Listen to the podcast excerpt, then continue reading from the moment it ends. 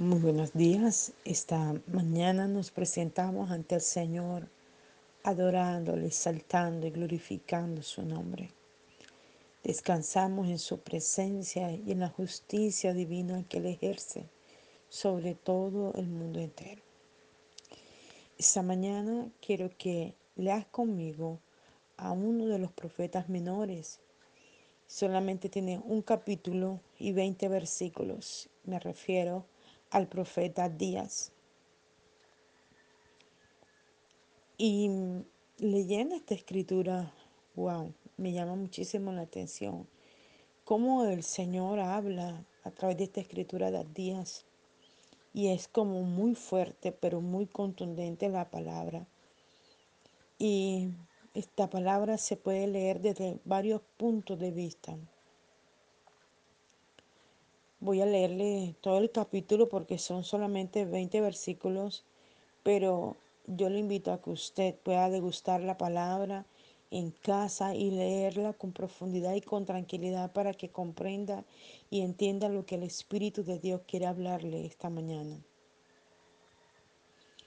Dice, en una visión el Señor Dios mostró a Díaz el futuro de la tierra de Don. Una noticia ha venido del Señor Dijo Dios, ha enviado un embajador ante las naciones con este mensaje. Atención, envíen sus ejércitos contra Edom y destruyanlo.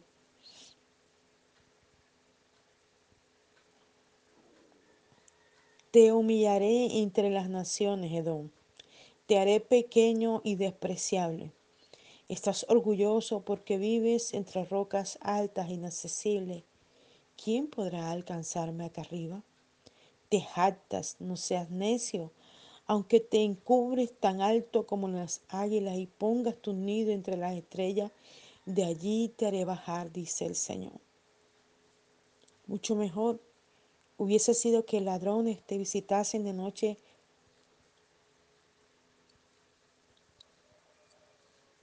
para robarte, porque ellos no se habrían llevado todo, o que hubiesen robado de tus viñas todo el fruto, porque por lo menos habrían quedado algunos racimos. Cada rincón y cada esconderijo será rebuscado y saqueado, y todo tesoro será hallado y tomado. Todos tus aliados se volverán en tu contra y ayudarán a arrojarte de tu tierra. Te prometerán paz mientras conspiran para destruirte. Tus amigos de mayor confianza pondrán trampas y todas tus estrategias defensivas fracasarán. En aquel día no quedará un solo sabio en Edom, dice Jehová, porque llenaré de necedad a los sabios de Edom. Los más valientes soldados de Temán serán confundidos y serán incapaces de evitar la matanza. ¿Y por qué? A causa de lo que le hiciste a Israel tu hermano. Ahora tus pecados quedarán al descubierto para que todos los vean. Avergonzado e indefenso serás cortado para siempre. Esto porque tú abandonaste a Israel en el tiempo de necesidad. Te quedaste mirando sin mover un dedo para ayudarlo. Cuando los invasores se llevaban sus bienes y se repartían Jerusalén por suertes. Tú eras como uno de sus enemigos. No debiste haber actuado así. No debiste haber alegrado cuando los llevaron cautivos a tierras extrañas. No debiste regocijarte en el día de su infortunio. No debiste burlarte en el día de su necesidad. Tú mismo entraste en la tierra de Israel en el día de su calamidad y lo saqueaste. Te enriqueciste a sus expensas te paraste en las encrucijadas para matar a los que trataban de escapar. Capturaste a los sobrevivientes y los entregaste a sus enemigos en el tiempo terrible de su angustia. La venganza del Señor caerá pronto sobre todas las naciones gentiles, como hiciste a Israel, te será hecho. Tus actos volverán contra tu cabeza. Ustedes bebieron en mi santo monte la copa de mi castigo y las naciones de alrededor también la beberán. Sí, la beberán, tambalearán y desaparecerán de la historia. Serán como si nunca hubieran existido como naciones. Pero Jerusalén se convertirá en refugio de los sobrevivientes de Israel. Israel volverá a ocupar su tierra. Israel será un fuego que encendería los campos secos de Edom. No quedará sobreviviente porque Jehová ha hablado. Entonces mi pueblo que vive en el Neguet ocupará el monte de Saúl. Los que viven en las tierras bajas de Judea tomarán posesión de la llanura de los filisteos y volverán a tomar posesión de los campos de Efraín y Samaria. Y el pueblo de Benjamín poseerá a Galat. Los expatriados de Israel regresarán y ocuparán la franja costera de Fenicia hasta Zareta por el norte. Los exiliados en Asia Menor regresarán a sus tierras y conquistarán las ciudades del sur, porque vendrán libertadores a Jerusalén y gobernarán sobre todo Edom, y el Señor será el rey. Gloria al Señor para siempre. Mientras leía esta escritura, quizás tenía mucho tiempo que no leía este libro de Atías, uno de los profetas menores, y pensaba en todo lo que estaba ocurriendo en este momento a nivel mundial. No solamente con lo del COVID, con lo de la vacuna, sino con esta guerra que hay entre los países.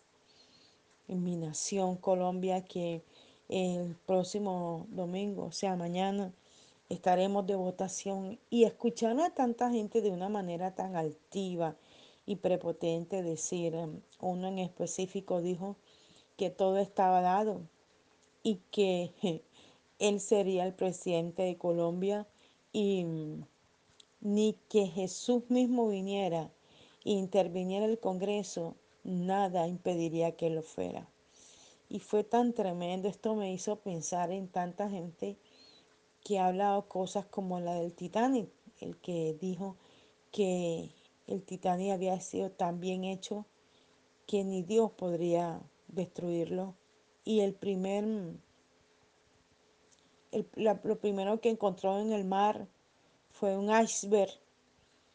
Y con ese iceberg fue partido ese Titanic en dos partes, ahogándose tanta gente en este evento y así tanta gente que ha dicho y hablado en contra de Dios, como el presidente Hugo Chávez, que maldijo a Israel desde lo más profundo de sus entrañas y allí fue donde le salió un cáncer que acabó con su vida. Y así tantos ejemplos que podemos ver a nivel mundial, ¿verdad? Y Dios es tan claro con esta palabra. La la altivez, el orgullo, la prepotencia, es uno de los elementos más poderosos que Satanás tiene para poder destruir un lugar, una persona, destruir y, y, hacer ver o creer a aquella persona que se muestra de esta manera que es intocable y que nunca va a pasar nada con ella. Y hay personas que ceden a esta tentación del enemigo y uno los ve muchas veces como humillan y tratan mal a las personas porque ellos tienen el poder, tienen el dinero, tienen todo. Y piensan que los demás no tienen ningún valor. Pero cómo tan contundentemente Dios le habla a este pueblo de Edom, ¿verdad? Y Edom puede ser cualquier nación, cualquier pueblo, cualquier persona, cualquier empresa, cualquier lugar, hasta una esposa, un hijo, una persona Ayer escuchaba de alguien que muy altivamente maltrataba a otra persona que tiene un, una problemática de una enfermedad y aún hasta le tiraron agua en la cara hicieron que esa persona se llenara de enojo. Mm. Con una altivez y una prepotencia de, de, de un lugar o de un sitio que a la final ella nunca levantó, pero que se siente afectada por alguna situación y afecta a otros. Y Dios nos, nos a través de este texto bíblico, siento que nos exhorta a, a cambiar de actitud, de parecer, de dejar de ser groseros, antipáticos. A veces las personas solamente con ver su rostro no ven la antipatía que tienen, la, la, la altivez, el orgullo, la prepotencia. Gente que llega a sitios y ni siquiera saluda. Cuando yo estaba en la universidad, yo observaba, muchas veces los chicos se sentaban en las escaleras y uno necesitaba pasar por allí. y uno saludaba, decía buenos días, buenas tardes, no contestaban. Luego le decía permiso porque tenía uno que pasar porque ellos llenaban toda la escalera de ellos, se ponían a echar cuentos ahí a hablar. Y uno quería, necesitaba pasar hacia arriba y pedía permiso y ellos no se quitaban. Uno a la brava tenía que entrar y subir. Y yo me ponía a pensar, ¿qué pasa con una persona que estudia, se prepara, se capacita, se hace profesional y sigue en estas actitudes? Mi mamá siempre me enseñó que la educación ayudaba a las personas a ser mejores. Y mi madre fue una mujer que a pesar de que no estudió, solamente hizo eh, primero de primaria y aprendió a leer y a escribir leyendo la Biblia. Mi mamá es una persona que nos enseñó a ser eh, educados, a decir buenos días, buenas noches, buenas tardes, a no sentarnos si no nos invitan, a no abrir la nevera de la casa ajena, a, a, a no sentarnos en la cama ajena. Y muchas reglas que mi mamá nos enseñó y que hasta hoy, hoy por hoy, puedo decir que las aplico y también se las enseño a mis hijas y a todo el que pueda enseñarle. A veces la gente llega aquí y ni siquiera dice buenos días y no yo les digo buenos días, ¿cómo estás? Y, y la gente se ríe, pero es, es la educación. Eh, la educación y, y, esto tiene que ver con estudios, porque he visto gente que no, nunca ha estudiado y es muy educada, es muy decente, es muy amable. Y esta mañana el Señor nos insta a que podamos mm, experimentar lo que es la decencia, lo que es el amor, lo que es la delicadeza, lo que es dejar de ser prepotente, grosero, altivo. Muchas veces quizás hemos experimentado esto, ¿verdad? Y Dios en esta mañana nos insta esto. Ver este pueblo, mira lo que dice en el versículo 2. Te humillaré entre las naciones, Edom, te haré pequeño y despreciable. ¿Estás orgulloso porque vives entre rocas altas e inaccesibles? ¡Wow! Tremendo. ¿Quién podrá alcanzarnos acá arriba? Te jactas, no seas necio, aunque te encumbres tan alto como las águilas y pongas tu nido entre las estrellas de allí, te haré bajar, dice el Señor. Y es que el mismo Dios se encarga de bajarnos, de bajarnos de nuestras palabras, nuestras acciones, nuestras actitudes, pensando que todo lo podremos lograr con maneras de pensar y de actuar.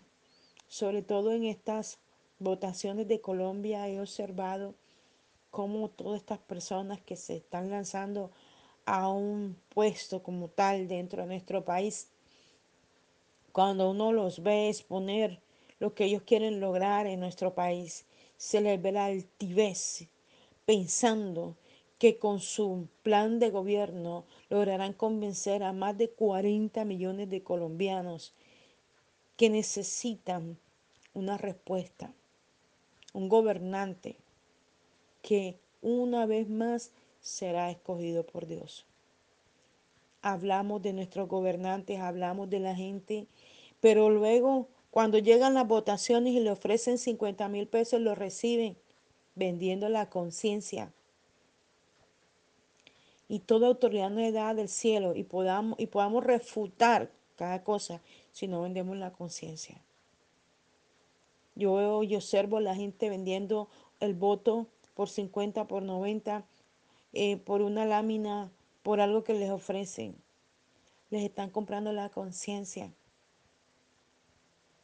Nosotros debemos ser hombres y mujeres que podamos votar conscientemente por quien votemos, por quien usted considere que realmente es la persona adecuada e indicada a estar allí, pero sobre todo que usted ore a Dios para que Dios sea quien le direccione en su nación, en el lugar donde está, a votar correctamente. Desde que tengo uso de razón, he votado en mi vida solamente como seis veces y las veces que lo he hecho, lo he hecho a conciencia. Nunca me he dejado comprar. Y cuando alguna persona se me ha acercado y me lo ha dicho, se lo he dicho. Si yo, siendo una mujer cristiana, que predico la palabra de Dios, compro el voto, ¿En qué puedo ser ejemplo a otros? ¿En qué puedo ser ejemplo a una nación en la cual yo le estoy predicando de Cristo? Y yo se lo digo, se lo digo a mi familia, no lo hagan. La iglesia, yo le digo, ah, si han de votar, háganlo conscientemente. Esto es tremendo. Dice, ¿y por qué a causa de lo que hiciste a Israel tu hermano? Ahora tus pecados quedarán en descubierto para que todos los vean avergonzado, indefenso, serás cortado para siempre. Esto porque tú abandonaste a Israel en el tiempo de necesidad, te quedaste mirando sin mover un dedo para ayudarlo cuando los invasores se llevaban sus bienes y repartían de Jerusalén por suerte. Tú eres como uno de sus enemigos. Wow. Y viene a mi mente alguien que fue puesto en eminencia en la política por otro amigo que lo ayudó en todo lo que necesitaba para esto. Y luego cuando ya el hombre quedó, le dio la espalda, lo acusó, hasta lo llevó hasta la cárcel. Y hoy por hoy, este mismo hombre está experimentando lo mismo que hizo con su amigo que le ayudó. Muchas veces nos ocurren las cosas en la vida porque hemos sembrado mal porque cuando alguien ha estado en angustia, en desesperación, nosotros no le hemos tendido la mano. Hay un texto bíblico que ahora no recuerdo dónde queda, que habla de cómo puedes decirle bendición a un amigo, a una persona necesitada, si no le ayudas. Y es cierto que en estos últimos tiempos, y la Biblia lo dice, que el amor de muchos se enfriará. Yo observo la gente que pide cosas en la calle, en las puertas de las casas, llegan y tocan y piden una ayuda. Y me ha pasado en alguna ocasión hace un tiempo, llegó un venezolano a pedir comida y yo le dije que lo que tenía en ese momento en mi mesa eran unos guineos verdes. A mí me encanta el guineo verde, cocinarlo con, con tomate y cebolla, haciéndole una salsa o con queso rallado o en la sopa. A mí me encanta y por eso tenía yo guineo verde allí. Y yo le dije, lo único que tengo en este momento es guineo verde. Me dijo, bueno, démelo. Yo se los entregué. Como a la hora yo salgo a la tienda y los guineos estaban tirados en la calle. Y eso me partió mucho el corazón. Porque yo por lo menos yo no voto comida. Sí, trato siempre de hacer lo que nos vamos a comer. Porque no me gusta guardar comida en la nevera, no me gusta botar comida. Me duele muchísimo cuando se daña algo y me toca botarlo, me duele mucho. Prefiero si hacemos mucho y queda darlo a alguien que yo sé que lo necesita, pero no botarlo. Y uno observa este tipo de personas. Escuchaba el testimonio de, de un pastor ayer que estaba eh, dando una enseñanza y decía que en alguna ocasión él le, él le tocó el corazón a una persona, un hombre que pedía en la calle. Y él sacó dinero y le dijo, ¿qué te pasa? No tengo hambre, tengo muchos días que no como. Yo vivo mal, no sé qué. Entonces le dijo, bueno, te voy a dar, no para que comas algo, y no para que hagas un mercado. Y sacó y le dio. Y, y él se fue, pero sintió la necesidad de devolverse. Y cuando se devuelve alcanza a ver dónde el hombre entra al supermercado y él se le va atrás. El hombre no se da cuenta de esto, el otro hombre, y el pastor entra detrás de él y lo mira qué compra y el hombre se acerca al instante donde estaban los vinos, donde estaba el alcohol y compró varias botellas. Fue al estante donde estaban los cigarrillos y compró varias cajas y se acercó a la cajera y le pagó y el pastor se quedó, wow, no compró absolutamente nada para comer sino para emborracharse y consumir el vicio del cigarrillo y estas cosas. Y uno se queda sorprendido y a veces duele que uno va por la calle y ve tanta gente pedir y uno quisiera darle, pero sabiendo las cosas que muchas veces hacen, uno prefiere no darles. Y duele esto. Pero que esta mañana sea una mañana de reflexión y de dirección frente a ¿Cómo tengo que ayudar a mi amigo, a mi hermano, a mi familiar, a aquellas personas que necesitan? Porque lo que sembramos en esta tierra, eso mismo segaremos. Cuando podemos ayudar a alguien, no solo con comida, no solo con ropa, no solo con dinero, sino con tantas cosas más que la persona pueda necesitar. Quizás tienes un juego de comedor y te regalan otro. Regala ese a una familia que lo necesita. Quizás te van a cambiar la nevera. Regala esa a alguien que lo necesita. Eh, quizás vas a cambiar tu escritorio. Regala ese a quien lo necesita. Y Dios te va a dar más. Apoya a aquel hermano que está en un momento de necesidad. Tiende tu mano a él. Y me acaba de pasar algo bien tremendo. Mientras enseñaba esto, surgió una imagen de, de la pared que queda en el corredor de mi cuarto. Y veo dos brazos levantados con las manos abiertas hacia arriba. ¡Wow! Qué tremendo esto suele sucederme eh, eh, en el templo aquí. A veces tenemos manifestaciones de ángeles. Hace un tiempo tuvimos una manifestación muy fuerte. Yo no me había dado cuenta. Mi hija me decía que por días largos lo había visto. Un ángel en la pared de la iglesia. Luego cuando descubrimos, nos dimos cuenta que no era uno, eran varios ángeles en la pared y en el piso.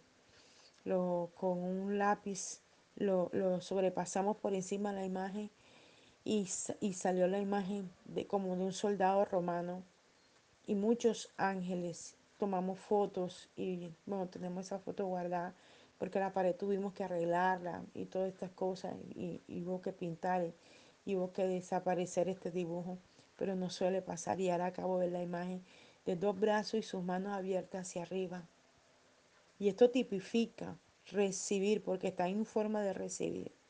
¿Cuántas personas están esperando recibir de ti, de mí, un abrazo, una bendición, una provisión? ¿Verdad? Entonces, que esta sea una mañana en que las actuaciones de nuestra vida eh, no sean negativas, sino positivas. Vamos a terminar leyendo el versículo 12. Dice, no debiste haber actuado así, no debiste haber alegrado cuando los llevaron cautivos a tierras extrañas. No debiste regocijarte en el día de su infortunio, no debiste burlarte en el día de su necesidad.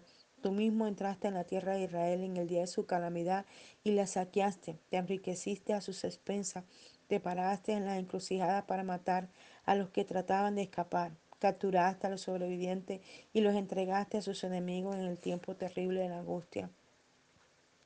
En el momento del infortunio de una persona, nosotros lo que tenemos que pensar es ayudarla en ver cómo se puede hacer y no burlarse. Aquí este, en nuestro barrio, donde yo vivo, pasan cosas muy específicas, como por lo menos ha ocurrido que alguien se cae, y creo que en algún devocional también expliqué esto, y desde el más pequeñito hasta el más grande comienzan a gritarle a la persona que se cayó, burlándose de ella. Mucha gente por aquí le escuchado decir que Dios me guarde de caerme, porque la gente toda comienza a burlarse. Y es que en momentos tan difíciles como eso, en algún momento lo experimenté, entrando a un supermercado, no vi una barra de hierro que estaba adherida al piso, que sostenía los carritos para que no se deslizara.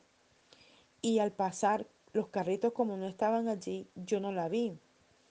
Y tropecé con la barra y caí de rodillas de tal manera que quedé paralizada.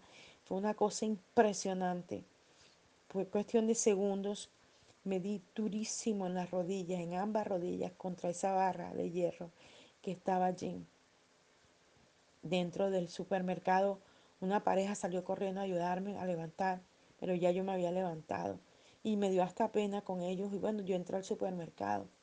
Y luego observé mis rodillas, el golpe tan tremendo que me había metido. Y nunca me había pasado eso. De pronto me he caído en otro momento, pero no como me había ocurrido en ese momento. Me sentía asustada, sentí que las fuerzas del cuerpo se me iban. Y yo pienso que así como esa pareja salió a socorrerme y ayudarme a levantar, también nosotros deberíamos hacerlo eso en los momentos difíciles, quizás en una enfermedad, quizás en una necesidad de hambre, regalarle un mercado a alguien, de tenderle la mano si tú ves que hay un desempleado y hay la oportunidad en tu empresa de ayudarlo a entrar. Y, y así cuántas cosas podemos hacer, ¿verdad? Cada acto de nuestra vida, Dios lo ve. Cada cosa que hacemos, Dios lo ve. La Biblia dice, hay un texto que a mí me encanta muchísimo que dice, el que da al pobre presta a Jehová y éste le devuelve multiplicado. Muchas veces la gente da a alguien y espera recibir de esa misma persona, pero no. Cuando nosotros damos sin esperar nada a cambio, el Señor nos recompensa en el momento indicado que lo necesitamos. Qué bueno poder compartir la palabra contigo y te invito a que profundices en el libro de Días. Y te invito a todo aquel hermano que no es de nuestra nación Colombia que nos apoye en oración para que mañana, que es día de votación en Colombia por el Congreso, representantes a la Cámara, senadores, Dios le dé sabiduría a todos los más de 40 millones de colombianos que habemos en nuestra nación o que hay conmigo para que mm, podamos votar correctamente por quien realmente Dios haya escogido. Que Dios le guíe a cada persona a ir a las urnas y se escojan las personas correctas. Dios les bendiga, Dios les guarde. Le habló el apóstol Janet Rentería desde el altar de Mensajeros de la Cruz de Cristo, Barranquilla, Colombia. Un abrazo fuerte en la distancia.